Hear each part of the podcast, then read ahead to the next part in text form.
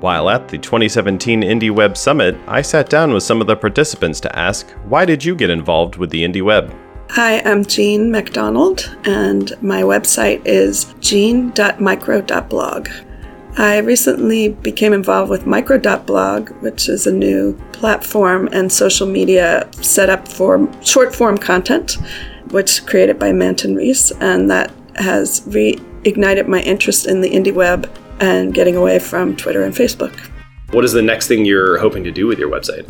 I want to work on a custom CSS for the, the theme that I'm using for jean.micro.blog. That's one of the themes that comes with the hosting, and I would like to tweak it naturally uh, for myself. And so that was my next project. Well, thank you so much. You're welcome.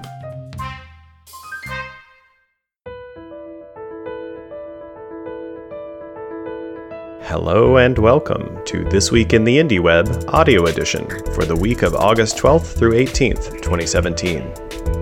This Week in the Indie Web is a weekly digest of activities in the Indie Web community at indieweb.org. It contains recent and upcoming events, posts from Indie News, and a summary of wiki edits. This Week in the Indie Web is sent out on Fridays at 2 p.m. Pacific Time, with this audio edition appearing the following day. You can find the web edition of This Week in the Indie Web, including all links and an archive of all past editions, at indieweb.org slash this-week. Events Homebrew Website Club is a bi-weekly meetup of people passionate about or interested in creating, improving, building, and designing their own website.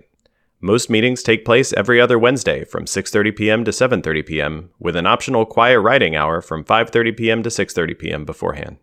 On August 14th, the Electronic Frontier Foundation hosted a Building the IndieWeb meetup in Austin, Texas, featuring a talk by IndieWeb community member Tom Brown of Here's Tom with the Weather.com. As a result of the meeting, it appears that Austin may soon have a regular Homebrew Website Club meetup with their first meeting on September 6th.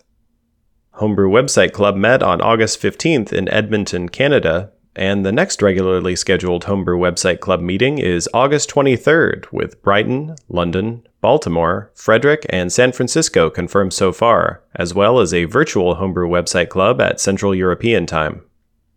If you're an organizer, please remember to update the wiki with information about your venue, times, and how to RSVP. And remember, you can always find info about the next upcoming Homebrew Website Club meetups at indieweb.org slash next-hwc. Interested in starting a homebrew website club in your city? It can be as simple as grabbing a friend and heading to your favorite coffee shop, bar, living room, or any other meeting place. You can find plenty of information about Homebrew Website Club, including tips for how to organize your own, at indieweb.org/hwc.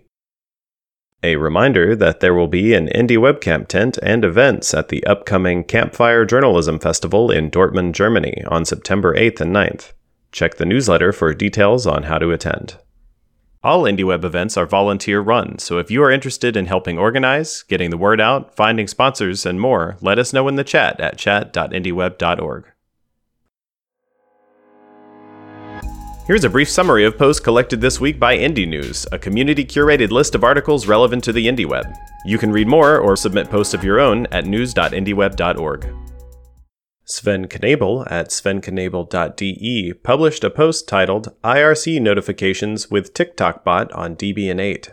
The post contains technical details on TikTokBot, a framework for building chatbots for IRC and Slack written by Aaron Parecki, and on configuring TikTokBot to send notifications about events related to your website. Chris Aldrich at boffosocko.com published a post titled Post Kinds plugin for WordPress. In it is a deep introduction to this indie web friendly plugin for WordPress websites, which enables the easy posting and display of types far beyond the usual article, including photos, videos, bookmarks, check ins, posts about reading, listening, or watching media, and more.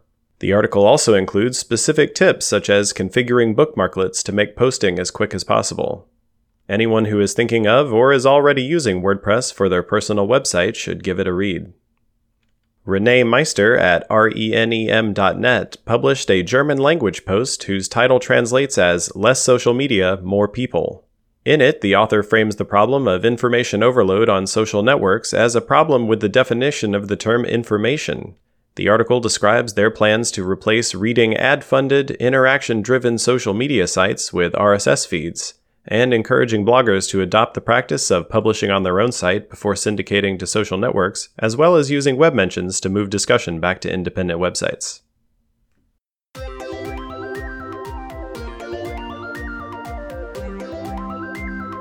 And now, a selection of this week's updates from the IndieWeb Wiki at indieweb.org. New community members. Two new user pages were added to the wiki this week. First is Matt Lee, whose website is at mat.tl. Matt describes himself as one of the folks behind Libre.fm and GNU Social, has worked with the Free Software Foundation, and is currently working on free software at Creative Commons. Next up is Manton Reece, whose website is at manton.org. Manton is the creator of micro.blog and a co author of the JSON feed specification. He also produces podcasts such as Core Intuition and Timetable. We'd like to extend a warm welcome to these new community members. If you haven't already, now is a good time to create your own user page. It's a great way to introduce yourself to the IndieWeb community and to collect the things that you are working on or want to work on for your personal website. For more details, visit indieweb.org/wikifying. Community and concepts. Thanks to some serious wiki gardening by Tantek Celik, several new pages were created to capture info and notes about the San Francisco and UK IndieWeb camps that took place in 2014. You can find links to these in the newsletter. Services and organizations. The like page was updated with a link to a post by Laurel Wamsley on NPR.org titled, Quoting Mandela Obama's tweet after Charlottesville is the most liked ever. The tweet in question, published August 12th, has over 4.4 million likes as of the time of this recording.